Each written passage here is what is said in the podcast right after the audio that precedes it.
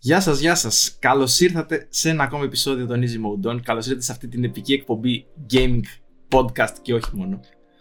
Γιατί πλέον έχουμε, αρχίζουμε σιγά σιγά εντάσσουμε και άλλες ε, κατηγορίες στο, στα podcast μας και σε το επόμενο χρονικό διάστημα θα δείτε ωραία πραγματάκια. Λοιπόν, είναι πρωί Σαββάτου για εμάς, η καλύτερη ώρα της ημέρας μετά από μια έτσι λίγο κουραστική εβδομάδα για όλους μας. Φάγαμε, ήπιαμε, ξεκουραστήκαμε και ήρθαμε εδώ να συζητήσουμε ωραία πραγματάκια γύρω από το χώρο. Αν και δεν είχαμε πολλές εξελίξεις, αλλά πάντα υπάρχουν θέματα συζήτησης. Πάντα υπάρχουν εξελίξεις. Ακριβώς. Κύριοι συνάδελφοι, σας καλημερίζω. Να σας πιάσω με αλφαβητική σειρά, να σας πιάσω.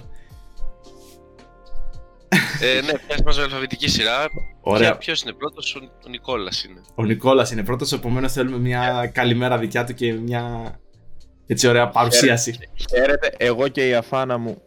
Δεν ξέρω, φαίνεται η αφάνα μου. Είσαι τέλειος, εγώ, και είσαι τέλειος. εγώ και η αφάνα μου σας ε, χαιρετάμε.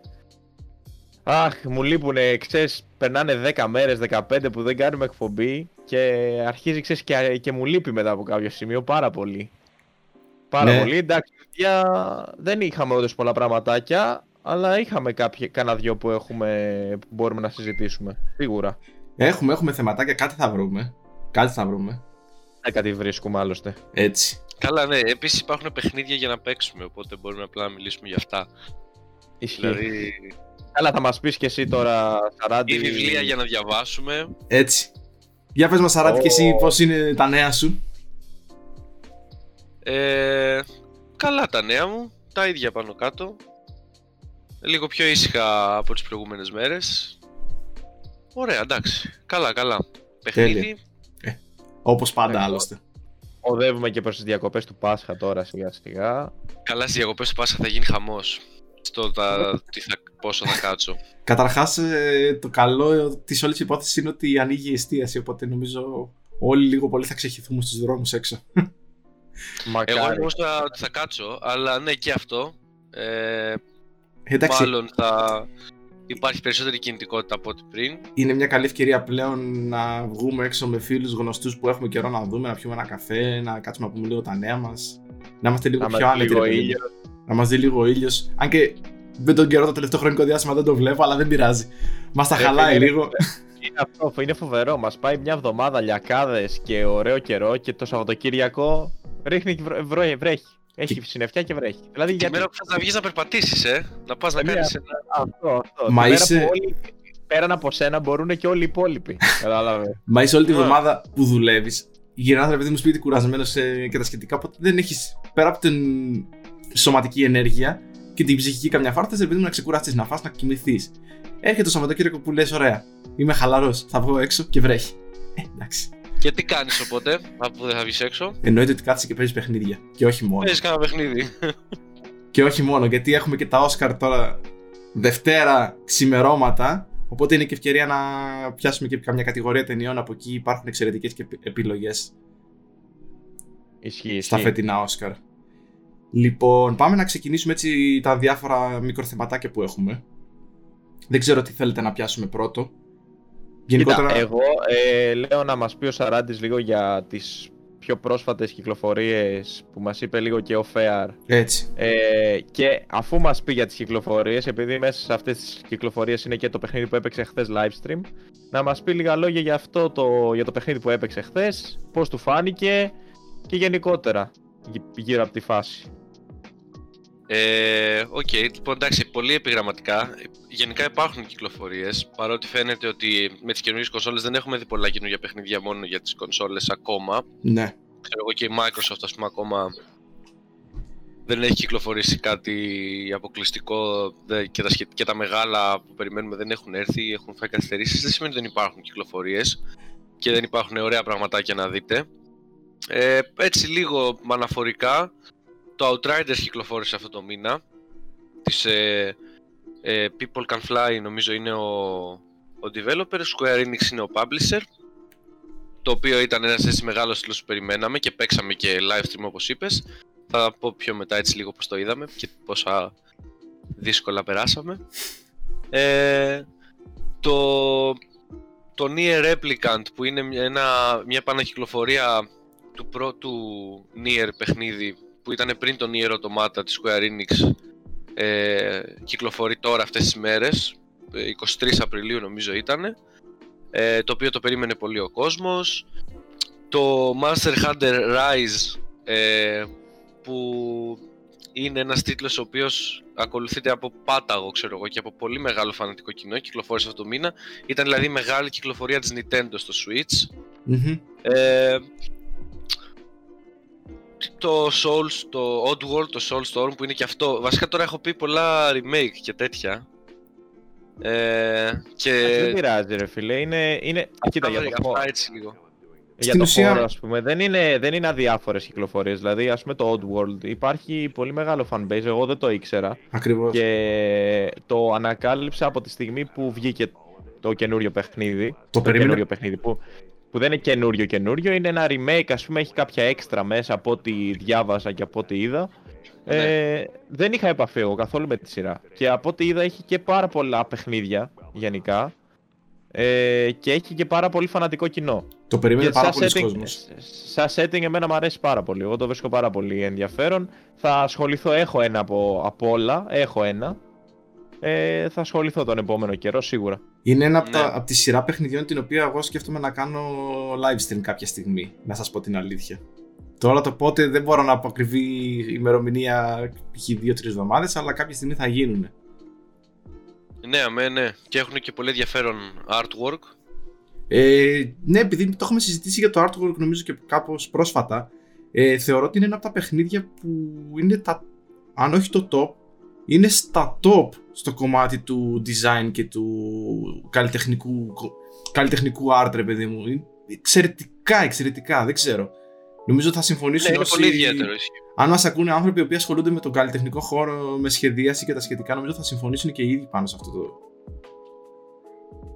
Ναι. Ναι, ναι, ναι. Ε, και εμένα μου τραβάει πολύ το μάτι, ρε παιδί μου, και αυτά. Για το Outriders θα μας πεις. Λοιπόν, ναι. ε, παίξαμε και χθες live stream με το ε, επικό team από πίσω μου. Το οποίο επικό team δεν το, είδα, δεν το είδα αρκετά. Δεν το είδαμε δηλαδή όσο έπρεπε να το δούμε σαν παιχνίδι για να ξέρουμε που πάμε. Ε, ναι. Λοιπόν, τέλος πάντων, είναι ένα shooter RPG με, με campaign κανονικά, με ιστορία, με story mode. Ε, έχει στοιχεία, το είχαμε πει νομίζω και τις προάλλες, μπορεί να σου θυμίσει Gears of War, έτσι με το σύστημα που καλύπτεσαι, που προωθείσαι και αυτά. Μπορεί να σου θυμίσει Destiny, ε, έχει πολλά στοιχεία από αυτό. Ε, και πρακτικά, ε, τι να, πώς να το πω τώρα.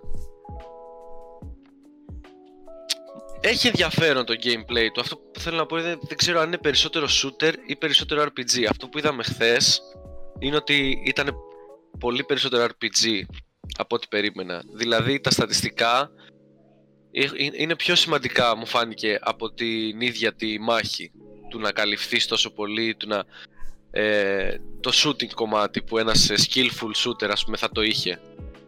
Ε, είναι, έχει ένα πολύ ενδιαφέρον σύστημα με, εντάξει, κλασικό βασικά αλλά σωστά φτιαγμένο από ό,τι φαίνεται σύστημα που ανεβαίνει η δυσκολία και ταυτόχρονα και το looting Δηλαδή, ο βαθμός, όσο ανεβαίνεις level, ανεβαίνεις world tier. Το οποίο είναι ο βαθμός δυσκολίας του παιχνιδιού. Ε, στον οποίο παίζουν αντίστοιχοι παίκτες. Α, να πω επίσης ότι είναι co-op μέχρι τρία άτομα και είναι πολύ πιο ωραίο co-op. Μπορείς να παίξεις εννοείται και μόνος και να προχωρήσεις την ιστορία. Και ταυτόχρονα τα quest σου μπορεί να μπουν μέχρι δύο φίλοι σου να σε βοηθήσουν. Και να προχωρήσετε μαζί τα quest σου. Ή εσύ να πας ε, στο φίλο σου. Και είναι πολύ ωραίο έτσι μετά από κάθε μάχη πετάγεται looting, ε, ανεβαίνουν level χαρακτήρες αλλά παίρνουν και το looting ανάλογα με το πιο world tier είσαι το looting είναι και καλύτερο και βλέπεις live ενώ παίζεις ρε παιδί μου να ανεβαίνει world tier που σημαίνει ότι ανεβαίνεις σε πρώτο χρόνο και βαθμό δυσκολίας. Θυμίζει πάρα πολύ δηλαδή μια φάση ε, World of Warcraft το leveling του παιχνιδιού έτσι. Τουλάχιστον εμένα αυτό μου ήρθε πρώτο στο μυαλό. Warcraft, αλλά ναι, Μπορεί, πολύ πιθανόν. Στην ουσία με τον ίδιο τρόπο ακριβώς λειτουργούσε. Όπως το Ναι, ναι. λέει ο Σαράτ, σε μένα μου θυμίζει λίγο το πώς λειτουργεί η ουσία του Genshin Impact. Ας πούμε το Genshin έχει αυτή τη λογική.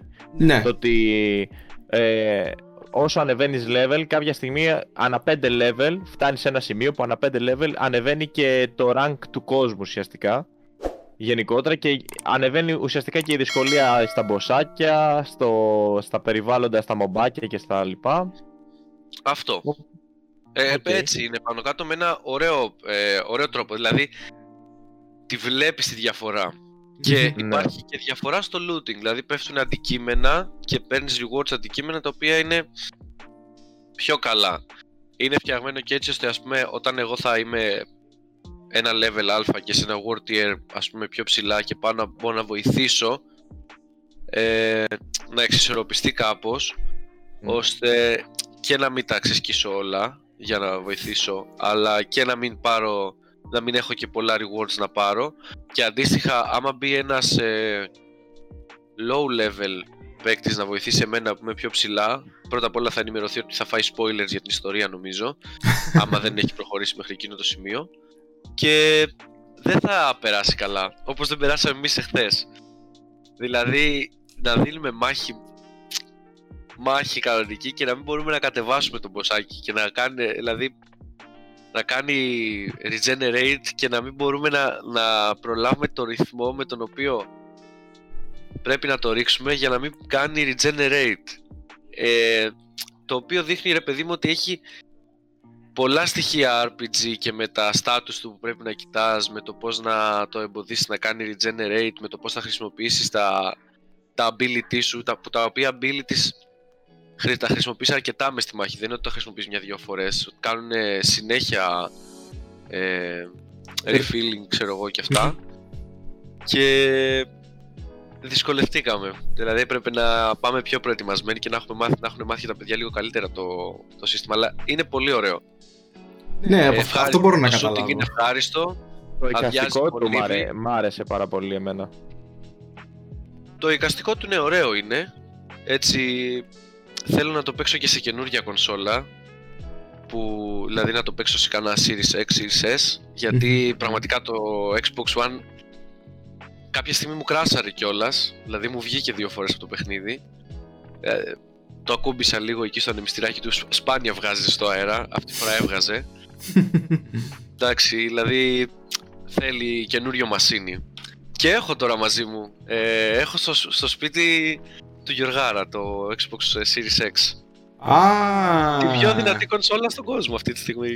Μάλιστα, μάλιστα. Ωραία, επομένως Θα το δοκιμάσω και εκεί. είναι ευκαιρία να γυρίσεις έτσι ένα βιντεάκι μήνυ να μας κάνεις και ένα mini review της κονσόλας έτσι να μας δείξεις μερικά πλανάκια. Μπορεί, να, σα- μπορεί και να σας τα στείλω έτσι να τα δείτε εσείς. Ε, Εντάξει, έστω κι εμείς, ναι. ναι, γιατί εντάξει, ε, εντάξει τώρα οκ, τα έχουμε δει όλοι το, τις κονσόλες εδώ και μήνες, αλλά οκ, εγώ την είδα πρώτη φορά. Ωραίο πράγμα ρε παιδιά. Ε, προφανώς Ε, ρε φίλε. Αποσχεδιαζ... μιλάμε- Από σχεδίαση είναι άριστη ρε φίλε. ναι. Εχμή, φαίνεται ρε παιδί μου ότι είναι στην εχμή, ξέρω εγώ, της τεχνολογίας, έτσι. Είναι compact, είναι ωραίο, είναι, είναι ωραίο, εντάξει. Είναι το ότι Series πρέπει. Δεν μπορεί να είναι. Τέλεια, τέλεια. Ε, Ωραία. αυτό, ωραίο artwork και ενδιαφέρον σενάριο. Λίγο αστείοι οι διάλογοι. Ε, Ναι, έχω λίγο- πάρει και ένα ότι έχω κάνει ρε παιδί μου το, το character design, τον έκανα έναν μουσάτο τύπο έτσι λίγο badass και το να τα λέει έτσι ένας τέτοιος τύπος το κάνει πολύ Αμερικανιά. δηλαδή Οκ. μιλάμε ξέρω εγώ να παίζει ροκ μουσική, να βάζει ο τύπος τα γυαλιά, να λέει την ατάκα και να πατάει το γκάζι, ξέρω εγώ. Έχει, έχει τέτοια. Α, έχει λίγο hasta la vista baby. Ναι, πολύ bullshit, fuck και τέτοια όλη την ώρα. Αλλά ωραίο... Ωραίο concept το σενάριο. OK, OK. Αρκετά. Τον Εγώ ακούω από το αρκετά, πρώτο- αρκετά εντυπωσιασμένο το τον ακούω. Ναι, ρε φίλε, εγώ κιόλας στο παιχνίδι, εντάξει, από όταν ε, έγινε το πρώτο reveal, νομίζω όταν το είχαμε, το είχαμε συζητήσει τότε, σας Μμμ. το είχα αναφέρει, ότι είναι από τα παιχνίδια τα οποία τα, τα περιμένω γιατί μου φαίνεται πάρα πολύ ενδιαφέρον σαν concept. Αυτό που έβλεπα. Τώρα, εντάξει, αυτό που βλέπεις, το πώς το πουλάει κάθε εταιρεία με αυτό που παίζεις, ε, διαφέρει αρκετά Πάντα. εν τέλει. Αλλά εντάξει, αφού βλέπουμε ότι γούσταρε και ο Σαράντης, τον εμπιστευόμαστε. Εντάξει, έχει, έχει γούστα. Ναι, ναι. Δεν είναι ρε παιδί μου. Δεν πιστεύω ότι θα είναι το, Το, το παιχνίδι της απίστευτο χρονιάς. ας πούμε, γαμάτο πράγμα, αλλά είναι πολύ απολαυστικό. Και πεισμόσαμε κιόλας και, και σου, σου δίνει challenge, ρε παιδί μου. Εντάξει, δηλαδή. Σου δίνει. Αλλά ουσιαστικά, αλλά ουσιαστικά η ουσία του είναι περισσότερο στο να το παίξεις με παρέα και να πηγαίνετε όλοι μαζί ας πούμε, και να ανεβάζετε, να ανεβαίνετε level, να κάνετε, να περι- κάνετε περισσότερο loot και όλα αυτά, παρά να το παίζεις μόνος σου. Σωστά. Είναι, εμένα μου αρέσει πιο πολύ. Σου δίνει αυτή τη δυνατότητα και το κάνει πιο ωραίο. Ε, δεν σημαίνει ότι μόνο του είναι βαρετό. Δηλαδή, κάποιος που παίζει αυτά τα παιχνίδια. Εννοείται. Ε, δηλαδή, είναι και πολύ. που παίζεται και μόνο του πολύ, πολύ εύκολα και πολύ ωραία. Αλλά είναι πιο ωραία με παρέα. Μμμ. Εμένα έτσι μου φάνηκε. Ωραία, πολύ ωραία. Ωραία. Πάρα πολύ ωραία. Λοιπόν, τι θέλω τώρα να σχολιάσουμε, μιας και νομίζω το, το, καλύ- το κάλυψε πλήρως ο Σαράντης ε, όσον αφορά το Outriders και τις νέες κυκλοφορίες. Ε, διάβασα πρόσφατα μια ανακοίνωση που έβγαλε η Sony που στην ουσία λέει ότι μέσα από το PlayStation Plus ανακοινώνει στην ουσία υπηρεσία video streaming τύπου Netflix, Disney Plus και τα σχετικά ρε παιδί μου όπως το γνωρίζουμε και εμείς όλοι. Το πώς θα λειτουργήσει δηλαδή αυτή η υπηρεσία όσοι τη διαθέτουν στην ουσία συνδρομή PS Plus θα έχουν τη δυνατότητα με την ίδια συνδρομή, χωρίς κάποιο επιπλέον κόστος, να παρακολουθούν και ταινίες και σειρές. Ναι. Δεν ξέρω, Απ' τη θέλω... Μίγα Ξύ- Απ' τη Μίγα Ξύγκη, ε, τέλος πάντων. Μ' αρέσει ο συνδυασμός του ότι, OK, σου, από τη στιγμή που πληρώνεις μια υπηρεσία για να έχεις τα παιχνίδια, σου δίνω και το Ε, κομμάτι ναι. το να παρακολουθήσεις περιεχόμενο από ταινίες και σειρές, χωρίς επιπλέον συνδρομή. Εγώ θετικό το Ναι, βρίσκω. αλλά να σου πω κάτι, δεν, δεν είναι αρνητικό, αλλά απ' την άλλη, πού πας ρε φίλε με τους παίχτες που υπάρχουν στο, στον κλάδο ταινία, σειρά; Εσύ, οκ, ξέρει ο άλλος γιατί σε πληρώνει, σε πληρώνει για τα παιχνίδια. Ναι, Α, Δηλαδή για μένα ή κάνε ένα άνοιγμα και παίξε μπάλα όπως κάνει το Game Pass ή προσπάθησε τουλάχιστον να το φτάσεις λίγο, κάντε κάτι τέλος πάντων. Δεν είναι ότι σαν content το να σου έχει και έξτρα ταινίες, τε- σειρές και τα λοιπά δεν θα είναι ενδιαφέρον. Αλλά σκέψου ρε φίλε, υπάρχει κάποιος που θα έχει PS Plus ας πούμε, και δεν θα έχει Netflix ή μια συνδρομή σε ένα Disney Plus ή σε HBO ή κάτι τέτοιο. ναι. Δεν, Το- νομι- δεν νομίζω ότι δεν θα υπάρχει αντίστοιχη συνδρομή για ταινίες και σειρές σε, σε μια πλατφόρμα που είναι αποκλειστικά γι' αυτό. Σίγουρα. Απλά το, αυτό που μου άρεσε στην ουσία εμένα είναι ότι σου λέει το οποίο μπορεί αργότερα να το ακολουθήσουν και άλλες εταιρείες. Από τη στιγμή που έχω την πλατφόρμα για το gaming, σου φτιάχνουν και μια πλατφόρμα στο ίδιο κομμάτι για ταινίες και σειρές, στις οποίες εγώ θεωρώ ότι αύριο μεθαύριο, αν, κάνει, αν πάει καλά η υπηρεσία, μπορεί να δούμε και αποκλειστικότητες από τη Sony. Γιατί η Sony έχει κινηματογραφικό στούντιο, βγάζει ταινίες. Καλά, θα δούμε 100%. Οπότε. Ναι, Α, ισχύει, ε, ισχύει. Ε, το έχει χέσει να πούμε με τις ταινίες της και ε, ό,τι, ό,τι, ό,τι παιχνίδι βγάζουμε που είναι σαν ταινία μετά το κάνουμε και ταινία ή σειρά. Ναι, Εντάξει, εκεί το πάει. Οπότε το βλέπω πολύ πιθανό αργότερα να γίνεται και αποκλειστικό καθαρά για τα δικά της ε, κομμάτια. Βέβαια εντάξει Οκ, μπαίνει, σίγουρα. μπαίνει σε ένα χώρο που κακά τα ψέματα και το Netflix και το σχεδόν πρόσφατο Disney Plus το οποίο πάει τρένο αυτή τη στιγμή στις συνδρομές ε, έχει μεγάλο ανταγωνισμό από εκείνο το κομμάτι. Το οποίο στην Ελλάδα δεν έχει έρθει ακόμα, έτσι να σημειωθεί αυτό. Δεν έχει έρθει και απλά να πω την αλήθεια το περιμένουμε γιατί το περιεχόμενό του είναι τεράστιο. Ειδικά με τα... Εντάξει, ναι, Ε, έχει- φίλε, ξέ, ξέρεις τι, άμα δεν είσαι τόσο φαν των υπερηρώων του Star Wars και του National Geographic, γιατί νομίζω τα βασικά αυτά είναι που έχει το Disney Plus. Ισχύει. Έχει και, κα- έχει και άλλα, έχει και άλλα, αλλά τώρα δεν θυμάμαι ποιους άλλους έχει. Ε, ποια άλλα franchises. Ε, δεν νομίζω για μένα τουλάχιστον ότι στην Ελλάδα. Εντάξει, θα μου πεις. Όχι, Ε, έχεις δίκιο. Δεν έχεις και τόσο. Πέρα από αυτά, από τα blockbusters στα υπερηρωικό τέτοια φάση. Δεν Δεν έχει έχεις ό,τι βγάζει, τόσα. ό,τι, βγα, ό,τι βγάζει Marvel έχει. Ναι, στα Star Ε, Wars. Έχει τα Star Wars και έχει και μετά National Geographic και σίγουρα έχει και κάτι ακόμα το οποίο τώρα μου διαφεύγει. Ε, Πιθανόν εικάζω ότι εκεί μέσα θα μπουν και τα Fox Originals στι σειρές. Δηλαδή τις σειρές τις Μπράβο, οποίες θα κάνει μπράβο, παραγωγές έχει. δικές της θα τις βάλει αποκλειστικά εκεί μέσα. Ναι, έχει και τη Fox. Το είχα ξεχάσει ότι η Disney έχει πάρει και τη Fox. Επειδή στην ουσία το Ε. National Geographic ανήκει στη Fox, που την εξαγόρασε πρόσφατα, ρε παιδί μου, Ναι, με ναι, συνέπεια ναι, ναι, να πάρει όλο το περιεχόμενό της. Ε, Όχι, εντάξει, κοίτα, έχει πολύ περιεχόμενο το Disney Plus. Μην το. Μη, μη, εντάξει τώρα, αλη- αν μη τι άλλο, μπήκε πολύ δυνατά. Ήξερε τι κάνει. Τράβηξε όλες τις σειρές από το Netflix της Marvel. ναι. Δηλαδή, τώρα αντικειμενικά, εγώ και όποιος έχει δει, ας πούμε, Punisher και Daredevil, προφανώς θέλει να τα ξαναδεί αυτά τα πράγματα, ρε φίλε. Θέλει να δει τις επόμενες σεζόν. Βέβαια Γιατί αυτά δεν έχουν ανακοινωθεί ότι θα βγει κάτι μέχρι τώρα. ε, για το κάτι ίδια διάβασα για τον Daredevil ότι ξέρεις το δουλεύουνε. Για το Punisher τώρα δεν ξέρω, θα δείξει. Αλλά Εντάξει. ρε φίλε ήταν και οι δύο πολύ, πολύ άρτιες σειρές από πάρα πολλές απόψεις. Συνέπεια Και του τις είχε το- κορονοϊού έχουν καθυστερήσει πράγματα πάντως. Ναι αυτό και γενικά τις είχε το Netflix και ήταν και οι μόνες, δηλαδή Daredevil και ό,τι είχε να κάνει με, αυτή, με την φάση Defenders Ε, το, το είχε μόνο το Netflix και ήταν τα μόνα που του είχε αφήσει η Disney. Αλλά νομίζω πλέον θα του τα πάρει και αυτά. Δεν θα αφήσει τίποτα κοκαλάκι. Netflix βρες αλλού, ας πούμε, από αλλού να βγάλεις. Βρήκε το Netflix από τη Βρήκε. Sony, εν τω μεταξύ. Ε, αχ, Καλά, έχει, εσύ, έχει ανακοινώσει Ε, τώρα αποκλειστική θα- συμφωνία. Ναι, με- οι ταινίες θα πηγαίνουν κατευθείαν στο Netflix μόλις τελειώνει. Νομίζω η περίοδος στο σινεμά. Ακριβώς. Στην ουσία η συμφωνία είναι με το που τελειώσουν από το σινεμά κατευθείαν θα μπαίνουν στην πλατφόρμα του Netflix και μετά από 8 με 9 μήνες που διάβασα χθες θα μπαίνουν και στην πλατφόρμα της Disney. Έκανε Α, συμφωνία η ναι. Sony και με την Disney. Δηλαδή θα Δεν μπορούμε σε να δούμε χάλασε, και δεν το σε χάλασε. Spider-Man και το Venom αν βγουν στη συνέχεια άλλες ταινίες και στην πλατφόρμα του Disney Plus. Οπότε. Συν Το ένα Spider-Man ακόμα. γιατί; Ποιος Spider-Man; Το Τη παλιό. Sony; Και τα παλιά και τα μέσα στο επόμενο. Και Γιατί αυτά ακόμα είναι που θα- συνεργασία. Συνεργασία Disney Sony.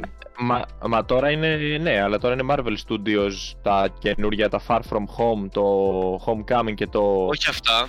Ε, και η Sony έχει. Νομίζω η φάση δεν ήταν όλη αυτή η ιστορία με το ότι ποιος θα έχει το Spider-Man και ακυρώνεται το Spider-Man της Marvel γιατί η Sony. Παρόλο που είναι συνεργασία με την ε, Marvel, ακόμα τα δικαιώματα τα διατηρεί η Sony. Βέβαια, σε αυτό το κομμάτι δεν ξέρω τα επόμενα πώς θα τα διαχειριστεί. Επειδή Από ό,τι ακριβώς ξέρω- γίνεται σε συνεργασία με τις δύο εταιρείες, πιθανόν να δοθούν ταυτόχρονα και στις δύο. Αλλά αυτό όταν θα βγει το, τελε... Όχι, το ρε. επόμενο Spider-Man θα το, κατα- θα το μάθουμε καλύτερα. Ναι, αυτό. Βασικά, από ό,τι έχω καταλάβει, θα μπορούν να βγάλουν Spider-Man και οι δύο. Δηλαδή θα Οκ. μπορεί, μπορεί να βγάλει και η Sony. Και θα βγάλει και, ε, πώς το λένε, animation Spider-Man, νομίζω, τη συνέχεια του Miles Morales, του, Ναι, ναι, ναι. Ναι. του Spider-Verse. Όπως λογικά θα Ή του δουν The Multiverse, πώς το- και Venom 2 μέσα στο επόμενο χρονικό διάστημα που είναι στα Ναι, σκαριά. γιατί δεν μας έφτανε το ένα, ήταν τόσο καλό που θέλουμε και δεύτερο. Εγώ να σου πω την αλήθεια, εντάξει, ο Tom Hardy έκανε μεγάλη προσπάθεια να σώσει Ε, την φίλε, ταινία. Ναι, εντάξει μωρέ, τώρα, αυτό, βα- αυτό. βάλανε, βα- βάλανε ηθοποιό τώρα, ο οποίος είναι πολύ καλός σε ό,τι κάνει, γενικά. Ε, βάλανε ηθοποιό, εντάξει, ο άνθρωπος κουβάλισε, δηλαδή τι να κάνει άλλο. Ναι, Και το, πήγε, το πήγε όσο πάει, αλλά α, ήταν και το σενάριο λίγο μία. Δηλαδή, Ε, εντάξει, δεν ήταν Εντάξει. αυτό που μας έχει συνηθίσει η Marvel. ε, εντάξει, στα πή- Marvel. πήγα, στο, σι- πήγα στο σινεμά και ήμουνα... Μην με κάνετε να μου λείψει ο Eddie Brock, ο Venom του Spider-Man 3 του τότε ας πούμε. Μην μου, κα- μην με μου το κάνετε αυτό. καλά όχι. Αλλά, Αλλά ναι, εντάξει, δεν μου έλειψε εν τέλει. Εντάξει, ο Tom Hardy ήταν άριστος. Δηλαδή, Πού σαν λέει Venom. Brock, ξέρω εγώ, δημοσιογράφος που θέλει να δείξει ξέρεις, πράγματα που δεν τα δείχνουν άλλοι Να, Και δημοσιογράφοι. επίσης, εμένα, εμένα μου άρεσε που η Δεν υπάρχει ταινία κανένας έπιασε. δημοσιογράφος τέτοιος στον πλανήτη, ξέρω εγώ. Καλά, όχι. Ναι. Απλά, εμένα μου άρεσε που η ταινία έριξε ουσιαστικά και την, ξέρεις, την, τη συμβίωση όντως. Δηλαδή, στην προηγούμενη, στο 3 που είχε εμφανιστεί ο Venom. Δεν είχες δει, ρε φίλε, να μιλάει ο Venom ουσιαστικά στον Eddie Brock. Ναι. Ποτέ. Ναι, αυτό ήταν ωραίο. Τώρα, Που- τώρα είδες ναι. ουσιαστικά αναπτύξανε τη σχέση μεταξύ του Eddie Brock και του, και του symbiote ε, Ναι. Venom. Να πω την αλήθεια Ήτανε- ότι ο, ο, ο Venom του Tom Hardy μου άρεσε περισσότερο σαν. Ναι, ρε φίλε, εντάξει, δεν το συζητάμε. Δεν το Σαν, συζητάμε. ε, Και, από... και σαν CGI νομίζω το ίδιο καλά ήταν και τα δύο. Δηλαδή δεν είδα έναν άσχημο Venom. Καλά, εντάξει, είναι αποκρουστικός Γενικότερα. Όχι, ήταν μια Ε, ναι, χαρά α- το CGI κομμάτι, δεν με, δεν με ενόχλησε κάτι. Ναι, απλά εντάξει, εμένα σου λέω, αν κάτι μου έμεινε από την ταινία είναι η σχέση που αναπτύχθηκε μεταξύ του Symbiote και του Tom Hardy. Ναι. Δηλαδή, Κοίταξε. εγώ πιστεύω ότι η αρχική ιδέα ήταν αυτή για την ταινία και μετά μπήκαν απλά και όλα τα άλλα. Α υπάρχει ο Carnage, ας πούμε, ας υπάρχουν και. Ο ποιος ο Riot ήταν, ο Riot. Ο Riot, Ο Carnage ναι. θα υπάρχει στο, υπάρχει, στο επόμενο. Γενικότερα, σαν σκηνοθεσία και σαν σενάριο δεν ήταν κάτι το wow να πεις ότι ok, Marvel ταινία που μας έχει συνηθίσει στο στυλ της Marvel. Αλλά... Καλά, σιγά και το σενάριο που έχουν όλες αυτές τις ταινίες εδώ που τα λέμε. Εντάξει, Το γράφει στο πόδι, το γράφεις. Ε, Λίγο εντάξει, στα κόμικ. Τα τελευταία Avengers να πω την αλήθεια έχουν κάνει πολύ μεγάλα βήματα προς τα πάνω σε αυτό το κομμάτι. Δηλαδή και Ναι, υπήρχαν σενάριακά... ταινίες. Υπήρχαν Ρε, εσύ, ταινίες το όντως. σενάριο, το σενάριο λέμε τώρα. Σαν ταινίες έχουν, ξέρω εγώ, έχουν το, το, το Infinity War είχε ατελείωτη δράση, ξέρω εγώ. Καλή σκηνοθεσία, καλή Ναι. εικόνα, φοβερό ήχο, ξέρω εγώ όλα αυτά. Τώρα το, και το Endgame το ίδιο. Αλλά το σενάριο. Σε σενάριο θεωρώ ότι τα Guardians είχαν λίγο περισσότερο ουσία. Σαν Ναι. ταινίες.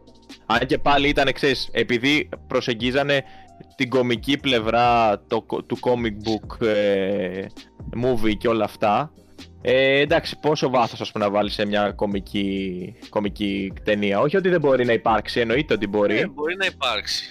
Κοίταξε αντικειμενικά. Απλά σου λέω, ειδικά όταν έχεις να κάνεις με σούπερ ήρωες, Ένα ρακούν που μιλάει, ρε φίλε. και πετάει και κάνει και παίζει με όπλα. Δηλαδή, πόσο αυτό μετά να το κάνεις να έχει βάθος. Από τη στιγμή που νομίζω πας να δεις μια ταινία υπερηρώνα, δεν περιμένεις να την δεις για το σενάριό της. Υπάρχουν άλλες Καλά, ταινίες Ναι, ναι, όχι, κοινωνικές συμφωνώ. και συμφωνώ. που θα πατήσεις πάνω στο σενάριο, έτσι. Πας ξεκάθαρα ρε, για εσύ τη είναι- δράση και για την κομ- το κομικό στοιχείο το οποίο για μένα το έχει πετύχει Marvel στο 100%. Ειδικά στις Ναι, ναι, τελευταίε εννοείται. ταινίες, έτσι. Το, εντάξει, το έχει Έχει- χέσει, ξέρω εγώ, αλλά ναι, είναι πολύ, Πολύ ωραίο. καλή, έχει πολύ καλή ισορροπία σε αυτό. Δράση, και χιούμορ και δράμα ίσως. Γιατί ε, στο Endgame υπήρξε ένα, το δεύτερο ουσιαστικά, η δεύτερη πράξη της ταινίας. Ναι. Βασικά όχι, ήταν μεταξύ πρώτης και δεύτερης. Ε, που ουσιαστικά βλέπεις μια μίζερη κατάσταση σε όλο τον πλανήτη για όλους αυτούς που χάθηκαν ας πούμε από το snap του Thanos. Και το κλείσιμο γενικά της ταινίας ήταν ε, αρκετά έντονο συναισθηματικά. Ε, εντάξει ρε φίλε, σου, χτι- σου χτίζουν ας πούμε δε- 11 χρόνια, Ναι. σου χτίζουν τέτοιο, σου χτίζουν μια ιστορία, σου χτίζουν χαρακτήρες. Έχεις ένα Robert Downey Jr. ο οποίος έχει πάρει το Iron Man και το έχει πάει ας πούμε στο Το έχει πάει Θεό. τρένο. το έχει πάει τρένο ας πούμε και έχεις δεθεί με τον Iron Man, έχεις δεθεί με τον Captain America, έχεις δεθεί με όλους αυτούς. Ναι, Ε, και έρχεται το κλείσιμο και στα κάνει όλα όπα. Καταλαβες. ναι. Και Εντάξει, μετά. Ωραία σκηνοθεσία θα πω εγώ και καλή, καλό acting από τους ηθοποιούς. Και ε, μπορείς να πεις ότι είχε και κάποιο character development για κάποιους. Τύπου Είχε, είχε, ο είχε. Loki, ξέρω Είχε. εγώ. Ε, κάποιοι είχαν character development και κάποιοι ας πούμε όπως ο, ο Μπατίστα φανήκανε ρε παιδί μου ότι εντάξει, ή ο Hemsworth ότι είχαν και κομικά acting skills και καλά κιόλας Ρε φίλε, Και ο δώσανε Hemsworth καλές εξελίσσεται, ο Hemsworth εξελίσσεται σε πάρα πολύ καλό ηθοποιό γενικά. Μετά το Thor Ναι. το τελευταίο που έβγαλε, παιδιά, εγώ τον. ανέβηκε πάρα Ναι, πολύ εντάξει, στα μάτια μου. Δεν είχε, δεν είχε Μετά από μαγεία, αυτή την όπως ταινία. Παιδιά, Σαν έχω- κωμικός, ναι. σαν, σαν κωμικός ηθοποιός είναι πολύ καλός. εκεί που έχει συνηθίσει το Thor να τον βλέπεις σε μια φάση σοβαρότητας, μπαίνει το κομικό στοιχείο και στα διαλύει όλα έτσι. Ναι, Με και την του καλή την πάει έννοια. Πολύ, ρε, και του πάει πολύ, του κο- κολλάει και στο χαρακτήρα να είναι αυτός ο πομπόδης τύπος. Δηλαδή, αυτά είναι καλά. Αλλά το σενάριο είναι, είναι χαζό πάντα. Εγώ πάντα έτσι το βρίσκα. Δηλαδή, Εντάξει. πάντα υπάρχει ένα McGuffin, έτσι τα λένε, ξέρω εγώ, ένα αντικείμενο, μια πέτρα, μια πίπα, μια βλακεία η οποία πρέπει να την πάρεις ή, ή ο καλός ή ο κακός και έχει μια δύναμη η οποία σε ανάλογα με τις συνθήκες πώς θα χρησιμοποιήσει θα βοηθήσει την κατάσταση. Δηλαδή δεν έχει και κάτι σε σενάριο. Το The Civil War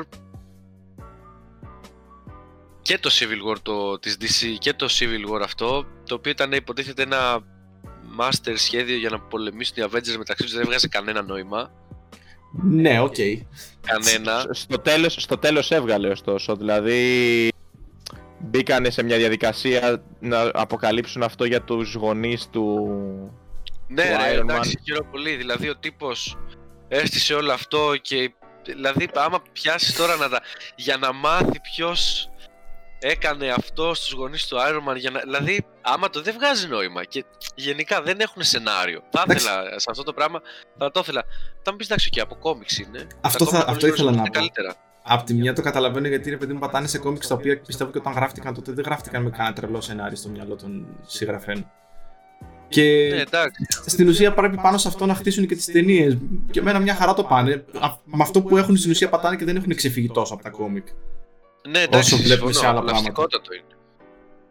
Πάντως, Συμφωνώ, για, να, για να κλείσουμε, γιατί το, ε, τ- για κάποιο λόγο απλά τράβηξε πάρα πολύ με τους Ναι, ισχύει. σούπερ ήρωες και με τα κόμιξ. Ε, ο Hemsworth, για να πω αυτό Α, και για, να το- για κλείσουμε. το Hemsworth θέλει να πεις εν τέλει, έτσι θέλει να κλείσει, οκ. Ναι, φίλε, ε, ότι είναι πανέμορφος, είναι τούμπανο, ε, έχει και χιούμορ, είναι και καλός ηθοποιός. Εντάξει, να σου πω κάτι, άσε και κάτι για εμάς, έτσι. Αδερφέ, άσε κάτι και για μας. Μας τα Δηλαδή, πήρες όλα τα όλα. έχεις. Είναι ονειρικός, ισχύει. Μας τα Όλα και πήρες είναι όλα. γενετικό πείραμα, ψέματα. Είναι ψέμα, ρε, ο τύπος. Ναι, ναι, είναι σαν Photoshop. Αλλά εντάξει, τι να κάνουμε τώρα. Σαν να έχει Και μόνο γίνει, σαν απόψε το- εμφάνισης. Όχι απόψε εμφάνισης, από όλα, ρε. Φαίνεται και cool τύπος γενικά, δεν ξέρω. Δηλαδή, εμένα αυτό το vibe μου βγάζει μονίμως. Ναι, ναι, ενοχλεί, ενοχλεί γενικά. εμένα, εντάξει, εμένα δεν με ενοχλεί, εγώ το συμπαθώ και τον πάω full. Δηλαδή, και μετά την τελευταία σου λέω ταινία Thor, Α, Ε, Αυτό. Εμένα είναι εντάξει, είναι για μένα ότι πιο top. Μετά, εντάξει, έχω και πολύ ψηλά και το Strange.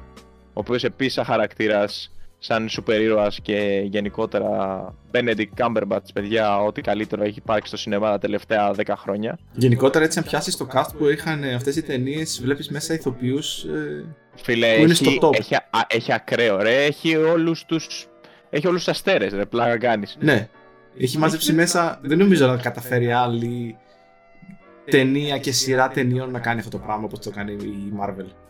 Ήταν ένα κόκκινο χαλί τον Όσκαρ, απλά το... Ναι, κάπως ταινίες έτσι. της Marvel. Προς το τέλος δηλαδή ήταν σαν κόκκινο χαλί, απλά περνάγαν όλοι.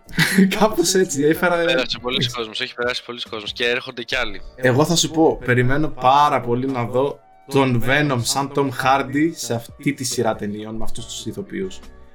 Δεν ξέρω αν θα γίνει και πώς θα το χτίσουν, αλλά περιμένω πάρα πολύ να το δω.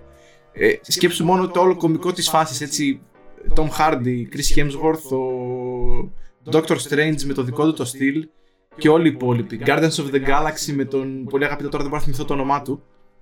που- Chris Pratt. Με τον Chris Chris Pratt. Pratt. Μιλάμε για ένα Για τώρα θα συνδυασμό. υπάρχει Boom. στο το επόμενο Guardians of the Galaxy που έκανε teaser στο Endgame που ήταν As Guardians of the Galaxy που έλεγε ο Hemsworth. Ναι, που είχα κλάψει, λέω εντάξει, το επόμενο Guardians απλά θα, είναι, θα μπούμε στην αίθουσα και απλά δεν θα σταματήσουμε να κλαίμε από τα γέλια. Αυτό θα είναι. ακριβώς έτσι. Καλά, ξεκάθαρα. Και ο Waititi τώρα, σαν σκηνοθέτης, δεν, δεν παίζει. Ο Waititi είναι φαντα, φανταστικός, εντάξει, δεν το συζητάμε. Έχει πολύ καλές κομμωδίες και κομικές σειρές, ωραίες. Ισχύει, ισχύει. Έλα, παιδιά, φτάνει τώρα το παρακάναμε. Και μετά απορούμε γιατί το Disney Plus έχει πάει στο Θεό.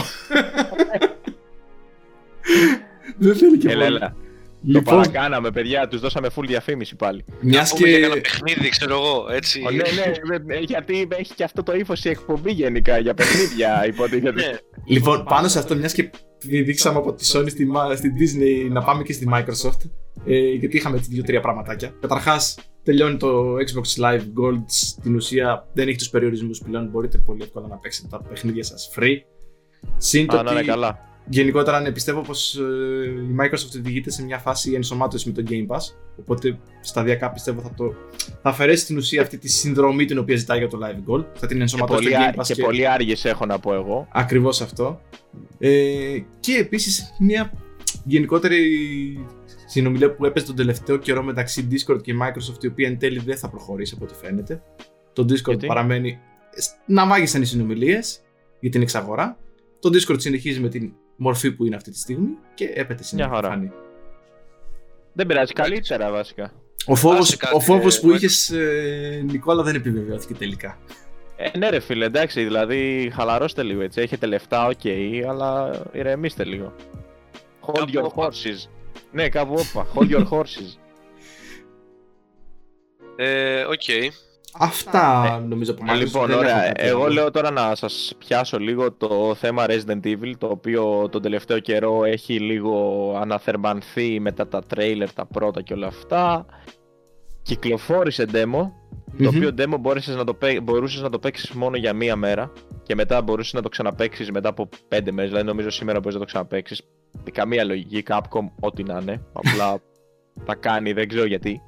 Γιατί Θέλει- τα κάνει έτσι. οκ. Θέλει να σας αφήνει σε αγωνία βρε κουτά. Βρε, να σου πω κάτι. Δεν ξέρω ποια είναι από τη. δε- Εν τω μεταξύ δεν ξέρεις. Θα είναι άλλο demo αυτό που θα σου δείξει τώρα, ή θα είναι κάτι. ή θα είναι το ίδιο demo, απλά θα μπορείς να το ξαναπαίξεις. Για να. Νομίζω είναι ε, δύο τα demo. ωραία. Ίσως και Τι μου κάνεις παραπάνω. Τώρα, ε, αφού 7 Μαΐου, δηλαδή σε 10 μέρες από τώρα, 15 μέρες, βγαίνει το παιχνίδι, κανονικά κυκλοφορεί. Ότι τι, τώρα μου βγάζεις mini demos συνέχεια να παίξω δηλαδή κάποια κομμάτι του παιχνιδιού, ε, βγάλε αν είναι ένα demo, άσε ο κόσμος να το παίξει, να δει περί τίνος πρόκειται και μετά κάνε την κυκλοφορία. Όπως κάνουν όλοι. Δηλαδή εσύ σε τι διαφέρεις ας πούμε, δηλαδή τόσο ιδιαίτερο είναι και θες να το Δηλαδή, σαν marketing δεν βγάζει λογική, έτσι, το, το καταλαβαίνετε πιστεύω. Που κουνιέται εκεί, κουνάει τα χέρια του. Εντάξει, χαλάρωσε. Μια, μια marketing επιλογή είναι. δεν μπορούσε να το παίξει τι ώρε που μπήκε και. Είναι απλά η Ναι, ρε Capcom. φίλε, και ξενέρωσα. και μπήκα και είδα, το είδα τέλος πάντων. Εν ολίγης, εντάξει, ασχολήθηκα με το, με το trailer, με το trailer λέω, με το, με το demo. Είναι απλά η Capcom και Ε, ήθελα να κάνει τη διαφορά πάνω σε αυτό το κομμάτι. Εντάξει. Σαν marketing πιστεύω έχει πιάσει. Έχουν πάει το hype Ναι, στο ρε. Θεό. Δεν μπορώ, Ναι, ναι, ναι, δεν ναι. μπορώ να μπαίνω, ξέρω εγώ, και να βλέπω πρίξιμο για τη Lady Δημητρέσκου, η οποία Ναι. έχει βγει- κάπου είδα άρθρο το οποίο μας λέει πώς να προφέρουμε το όνομα Lady Δημητρέσκου. Παίζει παντού. Παίζει μας. παντού. Άσε Δημητρέσκου. μας. Δηλαδή, μιλάμε τώρα, δεν έχω ξαναδεί τέτοιο hype για χαρακτήρα ο οποίος απλά είναι μια, ε, μια πε- πε- μερικών δευτερολέπτων. Καλά, εντάξει, Όχι, παίζεται, είναι- και είναι- το, αλλά εδώ και πόσο καιρό Είναι βασικός χαρακτήρας από ό,τι κατάλαβα. Είναι βα- βασικός κακός για την ουσία, στην ουσία του παιχνιδιού. Ε, Ναι, και ο περισσότερος Κοίτα, κόσμος λέει ότι «Ω, δεν φοβάμαι πάρα πολύ. Ξέρω εγώ, με πιάσει. δηλαδή φαίνεται σαν να θες να σε πιάσει. κοίτα, η- η αλήθεια είναι, θα σου πω, επειδή βλέποντας τον demo, βλέποντας τον demo, ο τρόπος που εισάγεται και τη βλέπεις να έρχεται κατά πάνω σου, στην αρχή λες, ωραία, μια τύπησα. Αλλά εμένα όλο αυτό το ντύσιμο και όλο αυτό το, η αισθητική εκείνης της εποχής μου βγάζει κάτι πολύ creepy ρε φίλε. ναι, έχει ναι, κάτι είναι πολύ- πετυχημένο. Είναι κάτι πολύ creepy. Ε, αυτό που είδα μ' άρεσε. Μ' άρεσε γιατί έχει πάρα πολλά στοιχεία από Τρανσιλβανία, Ρουμανία και ε, ε, έχοντας ε, βρεθεί σε αυτά τα, τα σημεία ήταν λες και πηγαίνω ξανά ας πούμε, στα κάστρα του Κόμι Δράκουλα και όλα αυτά τα οποία είναι, είναι πολύ εντυπωσιακά και έχουν ξέρεις, αυτό το μεσονικό το στυλ το πολύ... Είναι πολύ ωραία ρε παιδί μου. Ε, με τα χιόνια, με... Έχει, έχει πολύ ζουμί πιστεύω. Εγώ να Ε, πω και τι το είναι να- άλλο. Πες, Ε, πες. Φανταστείτε το Resident Evil το καινούριο ρε παιδί μου πώς θα βγει που έχει ανακοινωθεί και σε VR πώς θα είναι σε VR Θα είναι Κάν- φίλε Κάντε το λίγο ακραίο. εικόνα, μόνο αυτό θα πω, δεν, δεν θα πω κάτι παραπάνω όσοι έχουν VR θα το δουν real time, θα το καταλάβουν άμεσα Δυστυχώς δεν έχουμε φτάσει σε τέτοιο επίπεδο αλλά ναι, Ωστόσο, η φάση είναι ότι έχει πιο action χαρακτηριστικά από ότι horror. Δηλαδή, ε, έτσι φαίνεται τουλάχιστον. Έχει το κλασικό crafting που έχουν τα Resident Evil, ξέρω εγώ, που μαζεύεις για τις σφαίρες σου, πρέπει να είσαι οικονομικός σε ό,τι κάνεις. Ε, ξέρεις, να είσαι λίγο ευέλικτος με το loot και με, τα, με, με τις προμήθειές σου και όλα αυτά. Ε, σαν αισθητική, αλλά εντάξει αυτό που βλέπεις στο, στο gameplay τώρα στο πρώτο demo, εντάξει δεν είναι πολλά πράγματα, ε, σου δίνει μια ιδέα γενικότερα. Έχει, για μένα έχει κάτι το οποίο με ψιλοχάλασε, δηλαδή μαζεύεις αντικείμενα για να λύσεις κάποια puzzle ας πούμε και κάθε φορά που σηκώνεις το αντικείμενο ας πούμε παίζει μια πολύ, κάτι πολύ creepy από πίσω, κάτι ξέρεις ένα boom ξέρω εγώ σου κάνει ένα τέτοιο και σε φάση γιατί να μου κάνεις jumpscare που σήκωσα ένα αντικείμενο, γιατί; Ω, Ναι, Ένα πακέτο αυτό. τσιγάρα.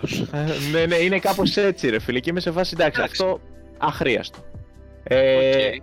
Η επαφή μου με τα Resident Evil γενικά είναι μικρή. Δηλαδή, έχω παίξει λίγο μόνο το 7 και αυτό όταν λέω λίγο του τύπου μία ώρα.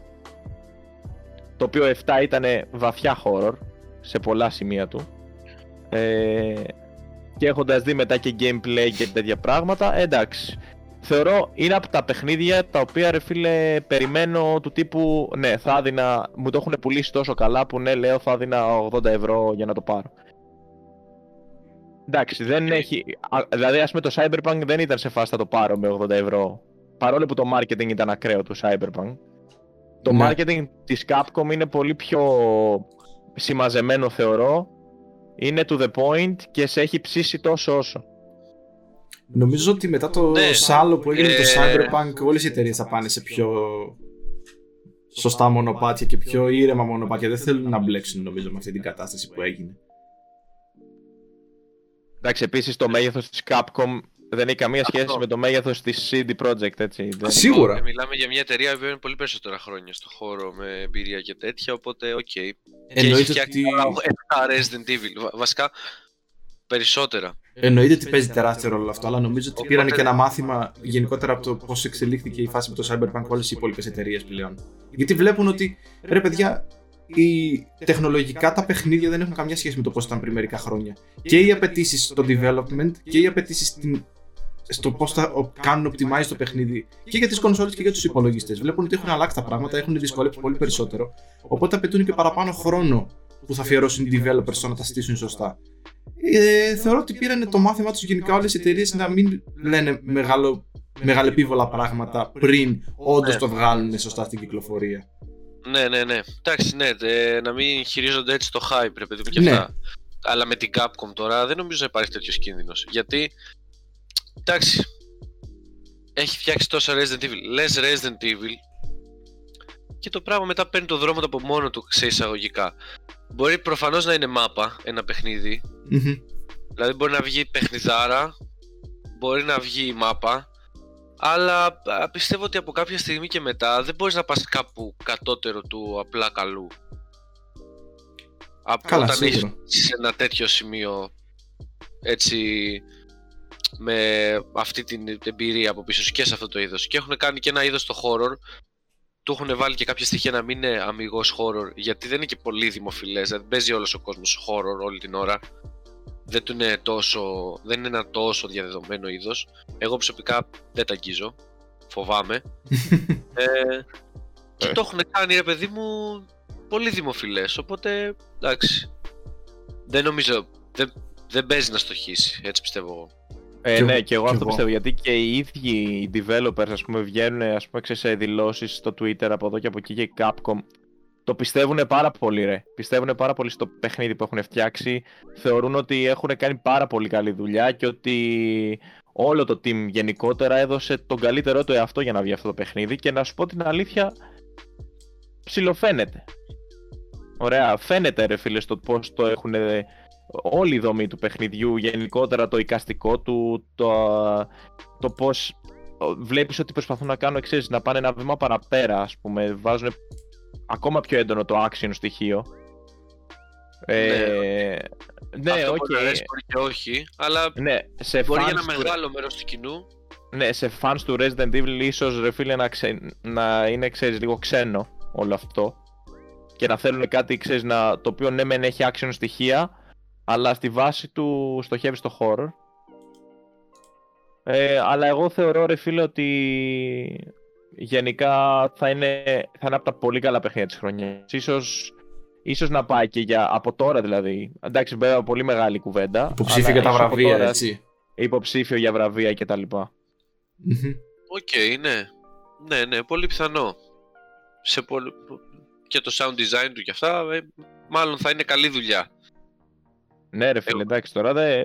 Σου είναι αυτό που λες, ότι από την Capcom και από μια σειρά όπως το Resident Evil δεν περιμένεις και κάτι κάτω ε, που δεν θα στέκεται στο ύψος των Είναι περιστάσεων. αυτό. πόσο εκτός να πέσει, ξέρω εγώ. Δηλαδή, πόσα πράγματα να δοκιμάσουν για να τους πάνε στραβά.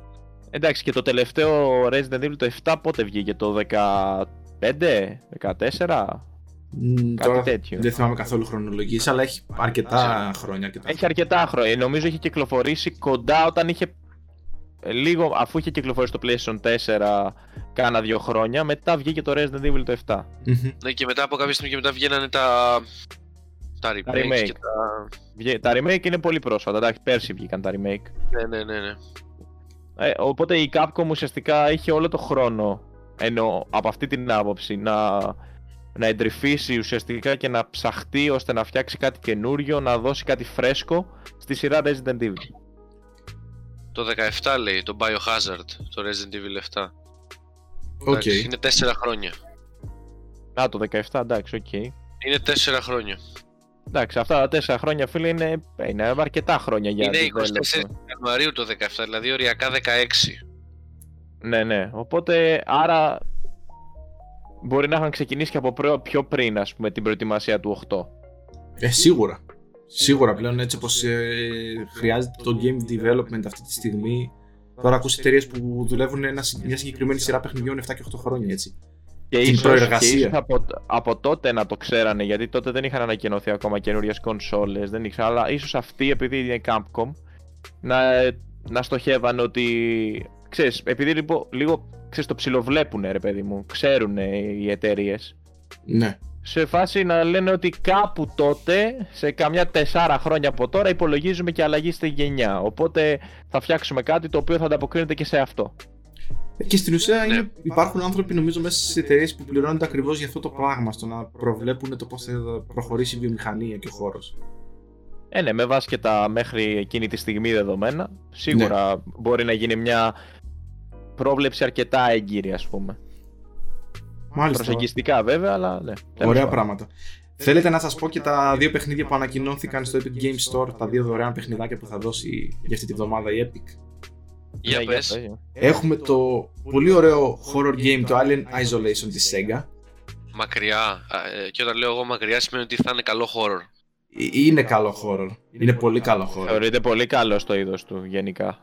Και θέλω πολύ να το παίξω, πάρα πολύ. Εγώ θα το εντάξω στη βιβλιοθήκη μου και νομίζω ότι θα μπω στη διαδικασία μέσα στο Μ' αρέσουν, Pass Race πολύ, να το μ' κάνω αρέσουν, δοκιμή. μ' αρέσουν τα Alien γενικά, οπότε Ναι. Και το δεύτερο είναι το Hand of Fate 2. Παιχνίδι, εντάξει, δεν, δεν έχω κάποια επαφή με το συγκεκριμένο το παιχνίδι. νομίζω ένα είναι card παιχνίδι- game. Αυτό είναι ένα card game. Ε, δεν έχω ψάξει πολλές πληροφορίες. Αυτά τα δύο έχουν ανακοινωθεί. Μέχρι τις 29 Απριλίου έχετε τη δυνατότητα να τα, έχεις- να τα εντάξετε στο λογαριασμό σας στο Epic Games. Γενικότερα η Epic μας έχει συνηθίσει σε τέτοιες καταστάσεις να τα τελευταία, κάνουμε τους και τελευταίους μια μήνες. αναφορά στο Indie World Showcase που, έβγαλε, που έκανε η Nintendo πριν μερικές μέρες, μια Εννοείται. εβδομάδα περίπου. So, Ναι, για, για πες, εγώ μόνο την ανακοίνωση αυτού είδα, δεν είδα λεπτομέρειες για να είμαι ειλικρινής. Εντάξει, έκανε ένα μικρό eventάκι του του 20 κάτι λεπτού, περίπου 20 κάτι λεπτά για τα indie παιχνίδια που έρχονται και ε, ακολουθεί, ακολούθησε για καμιά δεκάρα μέρες μέχρι τις 29 Απριλίου και αυτό νομίζω, χωρίς να είμαι σίγουρος ε, μια, ξέρεις, μια- ένα event με εκ- εκπτώσεις πολλές στο, στο ε, Nintendo eShop και έχει ρε παιδί μου πολλά indie games σε χαμηλότερες τιμές. Εγώ τσίμπησα Bastion και Transistor, να τα έχω και στο Switch. Δυνατός. Ε, μπορεί και να τα δούμε, δηλαδή να τα κάνουμε και κάνα live streaming. Ε, Πολύ καλά παιχνίδια Switch. Και ψάχνουμε τώρα να δω τι άλλο θα πάρω.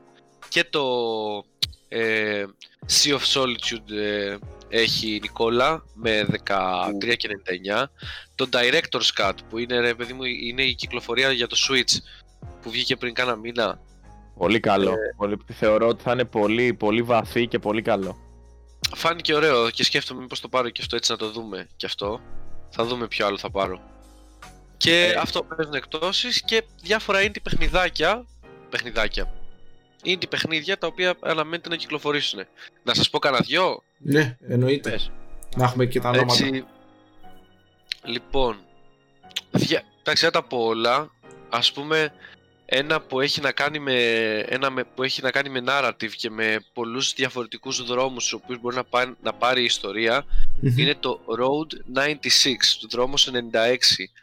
Κάτι μου λέει. Ε, ο, το οποίο ε, δ- ε, νομίζω D- DG, DG Zart είναι η, ο developer και ε, έχει, το trailer μου άρεσε όπως το είδα. Έχει να κάνει με ένα, ένα το χαρακτήρας ο οποίος πρέπει να επιστρέψει στο σπίτι του ή κάτι τέτοιο. Και τον δείχνει ρε παιδί μου σε κάθε σημείο της διαδρομής να λέει ξέρω εγώ θα σου πω μια ιστορία. Ε, ήμουνα σε ένα δρόμο και μετά λέει ήμουνα σε ένα δάσος ήμουνα σε ένα αυτό και δείχνει ξέρω εγώ που, που θα, που θα μπορούσε να έχει ξεκινήσει η ιστορία. Μετά Ναι. λέει ξέρω εγώ και με, πή- πήγα με οτοστόπ εκεί πήγα με τα πόδια εκεί πήγα με αεροπλάνο εκεί πήγα με ένα Ναι. δηλαδή και δείχνει διάφορα σκηνικά από διάφορα και γνώρισα αυτόν ή αυτήν ή εκείνον ή τον άλλον Και... Μετά πάει με timelines, διαφορετικά timelines παίζει. Ναι, και σε κάθε σημείο της διαδρομής μπορείς να κάνεις πολλές επιλογές και δεν θυμάμαι το νούμερο, αλλά έγραψε έναν μεγάλο αριθμό εναλλακτικών διαδρομών που μπορείς να πάρεις για να δεις αυτήν την ιστορία. Τύπου μεγάλο όμως, όχι μαλακίες. Okay. Ε, και φάνηκε έτσι ενδιαφέρον για Switchάκι, για indie game. Πολύ ωραίο.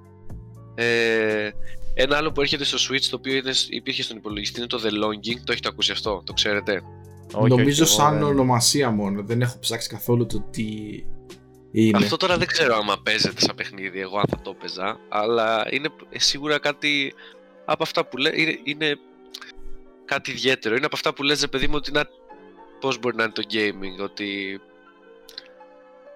μπορεί να πάρει πολλές πτυχές. Τέλος πάντων, το The Longing είναι ένα indie παιχνιδάκι, το οποίο είναι hand-drawn 2D, mm πολύ ωραία εικόνα, και είσαι ο τελευταίος ε, ζω, ε, ζωντανός, ας πούμε, ε, servant ενός βασιλιά που βασίλευε στο σε ένα underground βασίλειο, σε ένα βασίλειο κάτω από τη γη.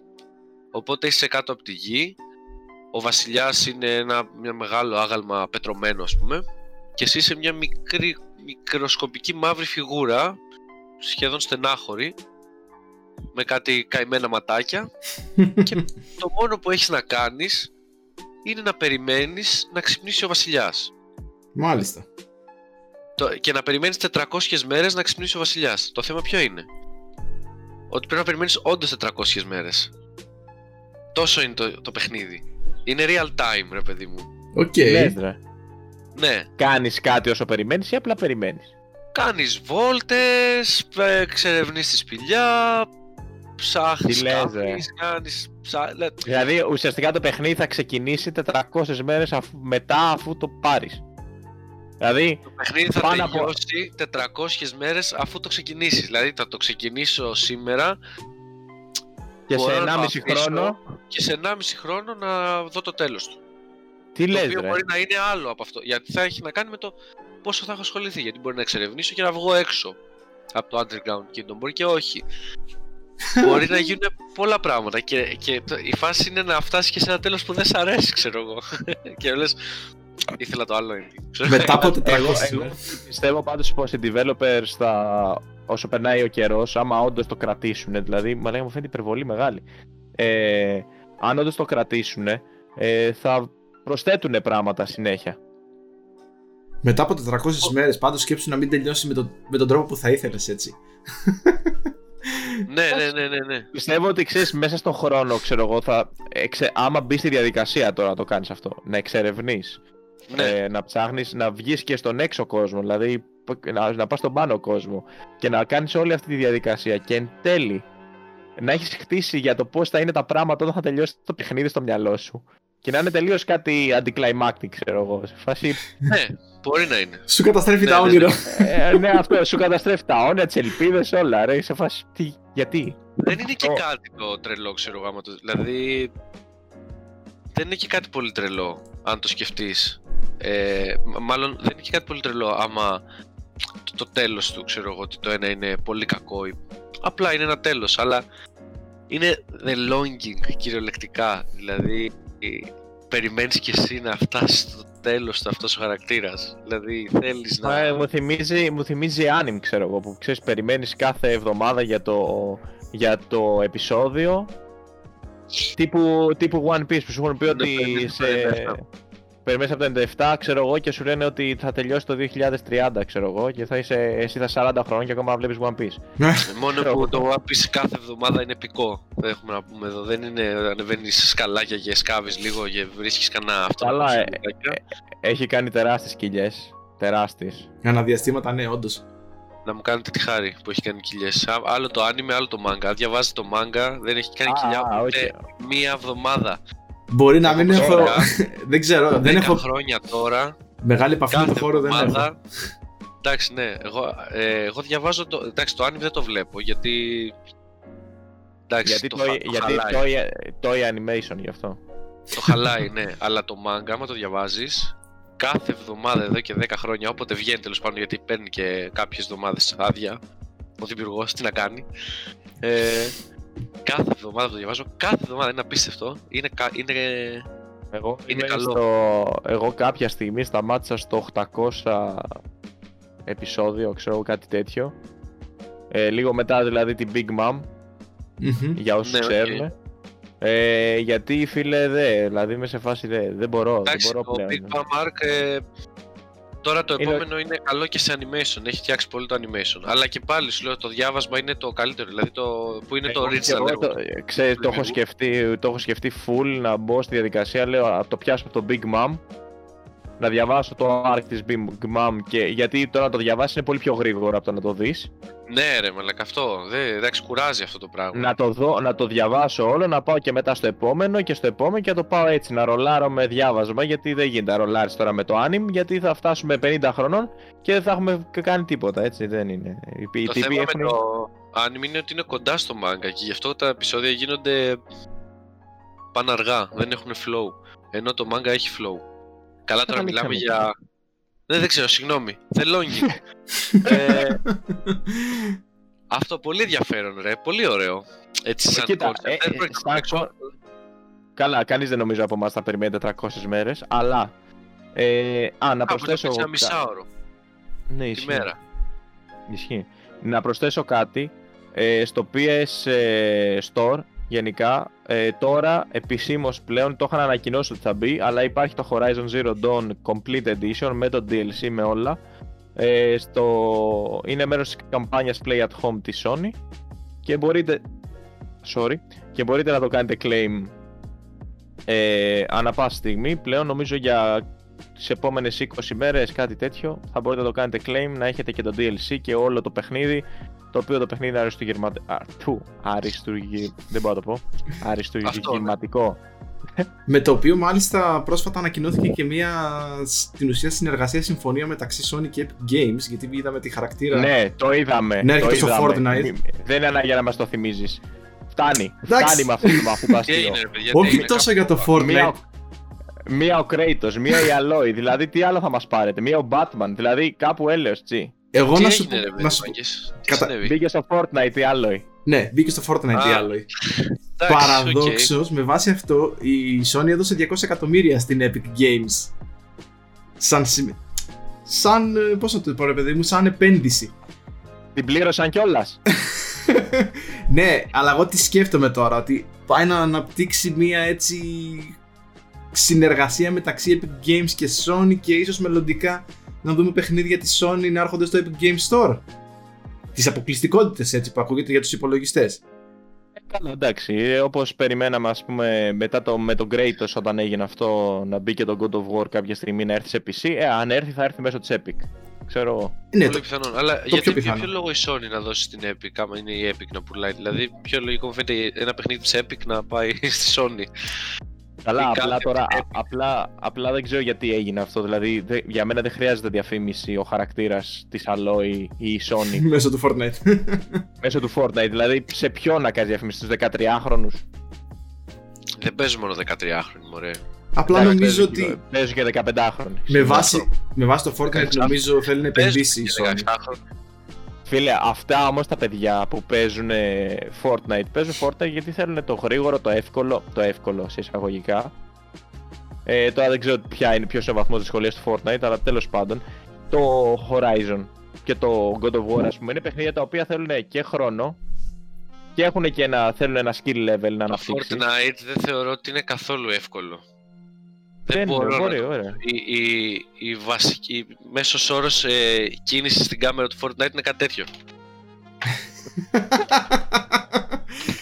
Αυτό συμβαίνει όλη την ώρα. Νομίζω και, και πολύ εγώ- χειρότερα. Και εγώ νομίζω Με να το που σε συμφωνήσω. πυροβολάνε, πας πάνω κάτω εκεί και χτίζεις ένα, ένα, χτίζεις ένα σύμπλεγμα κτηρίων, ένα οικοδομικό τετράγωνο για να αποφύγεις ε, τους πυροβολισμούς. Το οποίο. Εντάξει, ξέρω εγώ. Δηλαδή, εμένα δεν μου φαίνεται ότι είναι εύκολο. Μου φαίνεται ότι παρά είναι.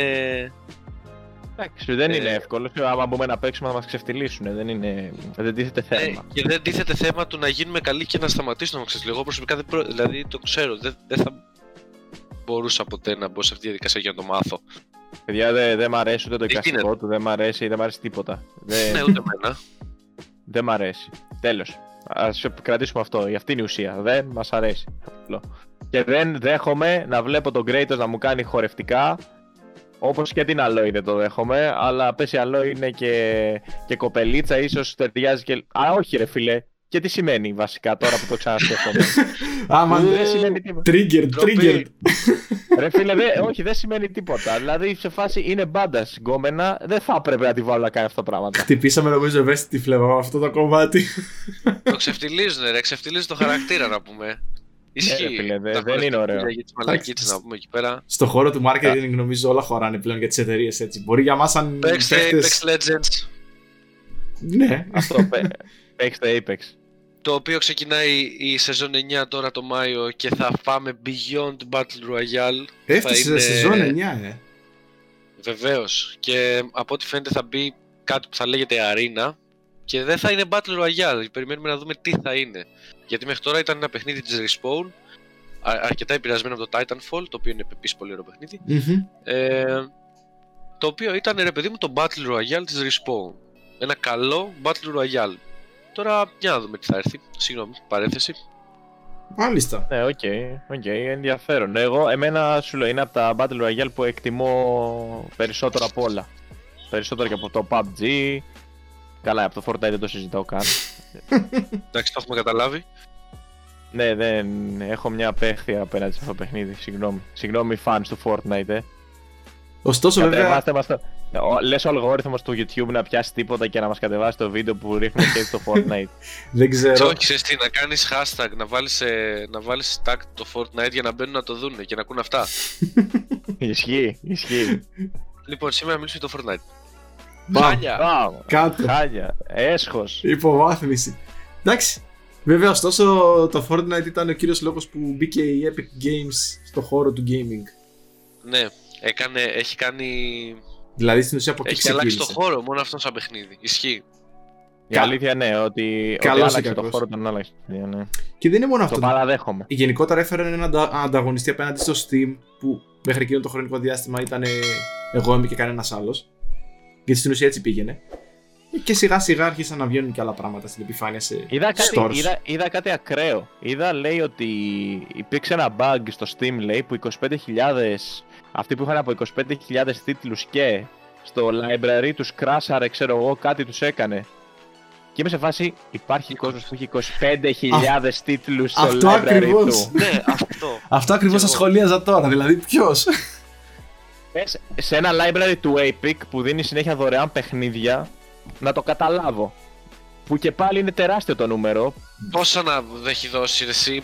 Βασικά δεν νομίζω η παιχνίδια Epic δωρεάν; να έχει 25.000 Όχι, παιδιά, τίτλους. παιδιά.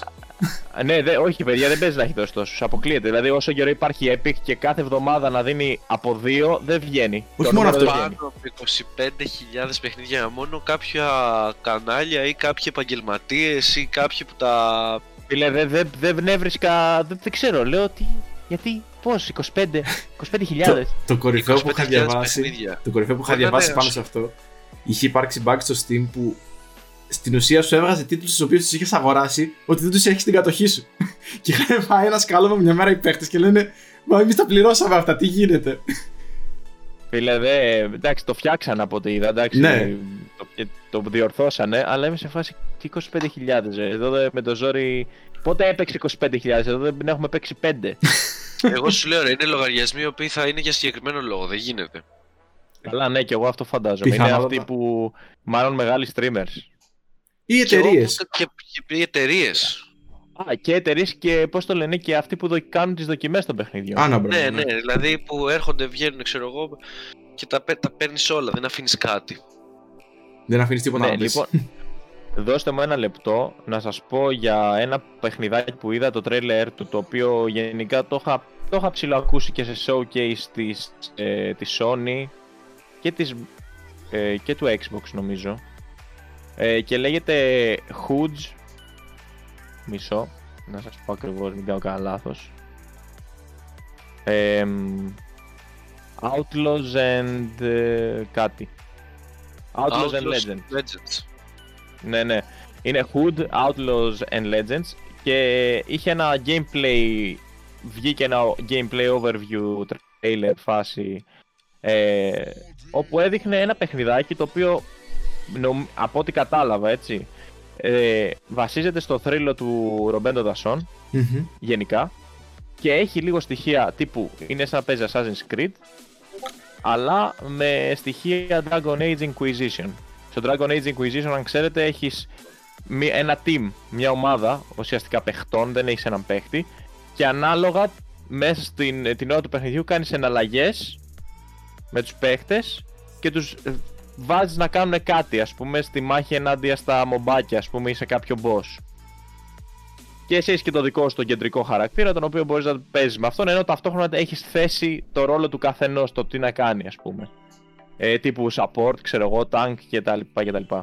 Κάπως έτσι είδα ότι ψιλολειτουργεί και αυτό, αλλά δεν είναι στην προοπτική όπως το Dragon Age Inquisition που όταν το κάνεις αυτό σε δείχνει από πάνω, δηλαδή όπως είναι στο LoL, σε δείχνει κάπως έτσι. Έχει αυτή την, ε, την Ναι. προοπτική. Ε, είναι σε φάση προοπτική Assassin's Creed και απλά βλέπεις τους παίκτες δεξιά και αριστερά έχεις, ξέρεις, τους ε, The Fellowship, ξέρω εγώ, κάπως έτσι, σαν το Lord of the Rings. Ε, έχεις την παρέα σου, με έσκασες με παρέα από κολονό. Αυτή είναι η φάση. για να δείρετε και, και να κλέψετε και τα λοιπά και τα λοιπά. Και έχει ένα ενδιαφέρον, έχει πρωταγωνίστρια, έχει γυναίκα πρωταγωνίστρια και κάπως έτσι κάνω και αναφορά στο προηγούμενο επεισόδιο που είχαμε πει για τις γυναίκες. Έτσι, να πάτε να το παρακολουθήσετε. Ναι, Όσοι δεν το αυτό. είδατε. Και άλλο Ε, ένα το οποίο είδα για PlayStation αποκλειστικό, το οποίο βγαίνει στις 25 Μαΐου, είναι το Biomutant. Το ναι, οποίο αυτό βγαίνει πολύ, πολύ κοντά βγαίνει. Δεν το περίμενα. Νόμιζα ότι ήταν work in progress. Δεν ήταν κάτι που βγαίνει τόσο γρήγορα. ε, μου θύμισε... Αρχικά είδα ένα... α- Αυτό που είναι το trailer τουλάχιστον. Ήταν ένας κόσμος λίγο άδειος γενικά. Δηλαδή άδειος από ποια άποψη, από την άποψη των NPCs. Δηλαδή ένα πολύ όμορφο περιβάλλον. Πάρα πολύ όμορφο περιβάλλον. Το οποίο θυμίζει τα περιβάλλοντα του Zelda. Πάρα πολύ. Και, αλλά έχει Φυσικά και λίγα τοπία. στοιχεία. Ναι, φυσικά το τοπία, αλλά έχει και λίγο στοιχεία από. Πώς να σου πω τώρα. Έχει και στοιχεία, ας πούμε, από. και ίσως και Last of Us, από κάποια, από κάποια σημεία σε Last of Us που ήταν εξής κάποια γκρεμισμένα κτίρια, τα οποία τα είχε καταβάλει η φύση, καταλάβει η φύση. Ναι. Ε, έχει, αλλά εμένα αυτό που είδα τουλάχιστον στο τρέιλερ έχει μια ποικιλία, έχει και το στοιχείο πάρα πολύ της φύσης, έχει και το στοιχείο των... Έχει και ένα post-apocalyptic ύφος, δηλαδή με μπέρδεψε σε γενικές γραμμές. Μμμ. Ε, εντάξει, ο, ο χαρακτήρας που έχεις είναι μια αλεπού. Οκ. Ε, ε, και, α, και επίσης κάτι το οποίο το, λεπιάρα. όταν το είδα μου ήρθε, μου ήρθε στο, στο μυαλό, μου θυμίζει πολύ η αισθητική και ταινίες από Ghibli Studios. OK. Α, οκ. Ναι. Ε, εντάξει, παιδιά, δεν ξέρω. Ε, με καλή εντύπωση με έκανε. Νομίζω είναι indie τίτλος, αν δεν κάνω λάθος. Ε, θεωρώ ότι θα έχει ένα ενδιαφέρον. Αλλά Αυτό βγαίνει είδα ένα- τέλη Μαΐου, είπες. 25 Μαΐου βγαίνει, ναι, το 21. Ναι. Σε ένα Ωραία, μήνα. οπότε- τώρα. σε, εκεί σε ένα πέρα- μήνα.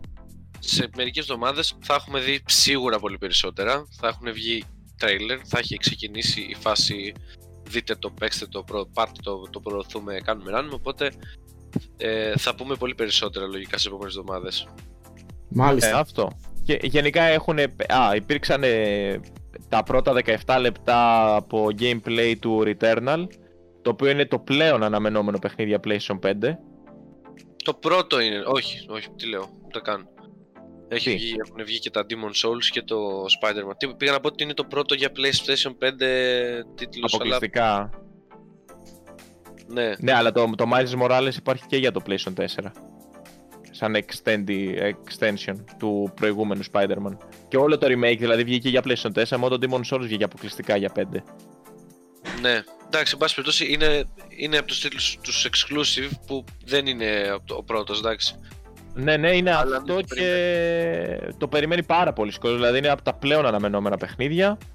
Ε, είδαμε gameplay, τώρα δεν θυμάμαι ακριβώς πότε, θα, πότε είναι να κυκλοφορήσει. Από ό,τι νομι- νομίζω έφαγε και ένα delay. Γενικά. Ε, Όχι. Τώρα όπως πάντως όλα. κοντά όπως είναι, όλα. δηλαδή αυτές τις μέρες. Πρέπει Ναι, να... δεν νομίζω, ότι, δεν νομίζω ότι αργεί, αλλά έχει φάει. Α, 30, 30 Απριλίου βασικά βγαίνει. Μάλιστα. Δηλαδή σε, σε μία εβδομάδα από τώρα θα, μπορεί, θα το παίξουμε. Θα το παίξουμε. Θα δούμε περισσότερα πράγματα και πιο ολοκληρωμένα gameplay και όλα αυτά και θα έχουμε και μια πιο σφαιρική άποψη. Αυτά. Ωραία. Είπαμε πολλά πάλι δηλαδή σήμερα. Για Όσκαρ δεν είπαμε τίποτα. Αλλά δεν πειράζει. Για Όσκαρ δεν είπαμε. Αλλά. Δεν έχει ασχοληθεί ο κόσμος. Ξέρετε, ε, ξεκίνησα πάνω σε αυτό το κομμάτι. Κάθισα χθες, είδα μια ταινία που είναι υποψήφια για Όσκαρ. Είδα την δίκη των 7 του Σικάγο. Και θέλω να μπω στις επόμενες ημέρες στη διαδικασία να κάτσω να τις παρακολουθήσω. Παρόλο που θα έχουν βγει τα αποτελέσματα. Ούτως ώστε με το που κάνουμε το επόμενο επεισόδιο να έχω μια πλήρη εικόνα. Να πω ρε παιδί μου ότι αν με βάση αυτά που έχω δει, με βάση αυτά που βγήκαν στα αποτελέσματα, αν συμφωνώ, αν σε κάποια έχω διαφωνία και το, να το συζητήσουμε ρε παιδί μου γενικότερα γιατί έχει μέσα καλές ταινίες. Ναι, γενικά άκουσα και πολύ καλά λόγια για το The Father που παίζει ο Άντωνι Hopkins. Και νομίζω ήταν ε, μια ταινία που θα κάτσω να τη δω μέσα στο Σαββατοκύριακο. Όπως και το Mank ναι, επίσης. Είναι... Και το Mank επίσης, ναι, όντως έχω ακούσει πολλά, πολύ καλά λόγια. Αυτές τις δύο δηλαδή σίγουρα θα κάτσω να τις ε, παρακολουθήσω. Και το Minari το οποίο είναι κο- κορεάτικη η παραγωγή. Είναι κορεάτικη ακριβώς. Γενικότερα έχει αρχίσει, νομίζω, από, την... από τα προηγούμενα Oscars. Που... Ποια ήταν η ήταν που Α, μπήκε. Το Parasite. Από το Parasite έχουν αρχίσει να εντάσσουν και τον κορεάτικο-ιαπωνικό κινηματογράφο μέσα στα Oscars. Το οποίο μου αρέσει πάρα πολύ. Για το, για το Minari άκουσα εξαιρετικά λόγια ότι αξίζει full να, το, να κάτσεις να ασχοληθείς. Γιατί όντως, παιδί μου, βλέπεις και κάτι διαφορετικό. Α πούμε, δεν βλέπεις μια κλασική αμερικάνικη προσέγγιση. Βέβαια έχει να κάνει με, ε, με οικογένεια Κορεατών μεταναστών στην Αμερική. Ναι. Ε, αλλά εντάξει, έχει την προσέγγιση και τη ματιά ρε φίλε. Έχει Πολύ άλλη Νομίζω. Πολύ άλλη μια, ασιάτικη. Αν όχι όλες τις ταινίες που είναι υποψήφιες, τις περισσότερες πιστεύω θα καταφέρω να τις δω ούτως ώστε στο επόμενο επεισόδιο να συζητήσουμε έτσι. Ναι, παιδιά, τώρα, τώρα που έχουμε και διακοπές, ε, θα είναι καλή ευκαιρία ας πούμε, ναι. και για να δούμε και ταινίες. Να, να έχουμε για το επόμενο δηλαδή επεισόδιο να έχουμε και αρκετό, θα έχουμε αρκετό υλικό, σίγουρα. Και θα έχουμε και τα πολυτελέσματα από τα Oscar, τα οποία είναι δεύτερα ξημερώματα. Επομένως, θα μπορούμε να συζητήσουμε αρκετά τις επιλογές και το πώς κατέληξαν οι υποψηφιότητες. Mm-hmm. Ωραία. Οπότε εντάξει, μία ώρα και ένα τέταρτο σχεδόν φτάσαμε. Πάλι είχαμε, δεν είχαμε. Υπήρχαν, δεν υπήρχαν πράγματα. Τη μία ώρα την έχουμε στάνταρ. Αυτό, περνάει τόσο γλυκά η ώρα. Ναι, παιδιά, δεν κατάλαβα πότε πέρασε η ώρα και ελπίζω και αυτοί που μας παρακολουθούν να νιώσουν το ίδιο. Τέλεια. Οπότε, λοιπόν, σας ευχαριστούμε πάρα πολύ που μείνατε μέχρι και αυτό το σημείο του επεισοδίου. Και εννοείται ότι σας περιμένουμε στο επόμενο επεισόδιο. Καλό Σαββατοκύριακο να έχετε και καλή, καλό Πάσχα και καλή μεγάλη εβδομάδα. Τα λέμε στο επόμενο επεισόδιο. Γεια σας. Φιλιά πολλά.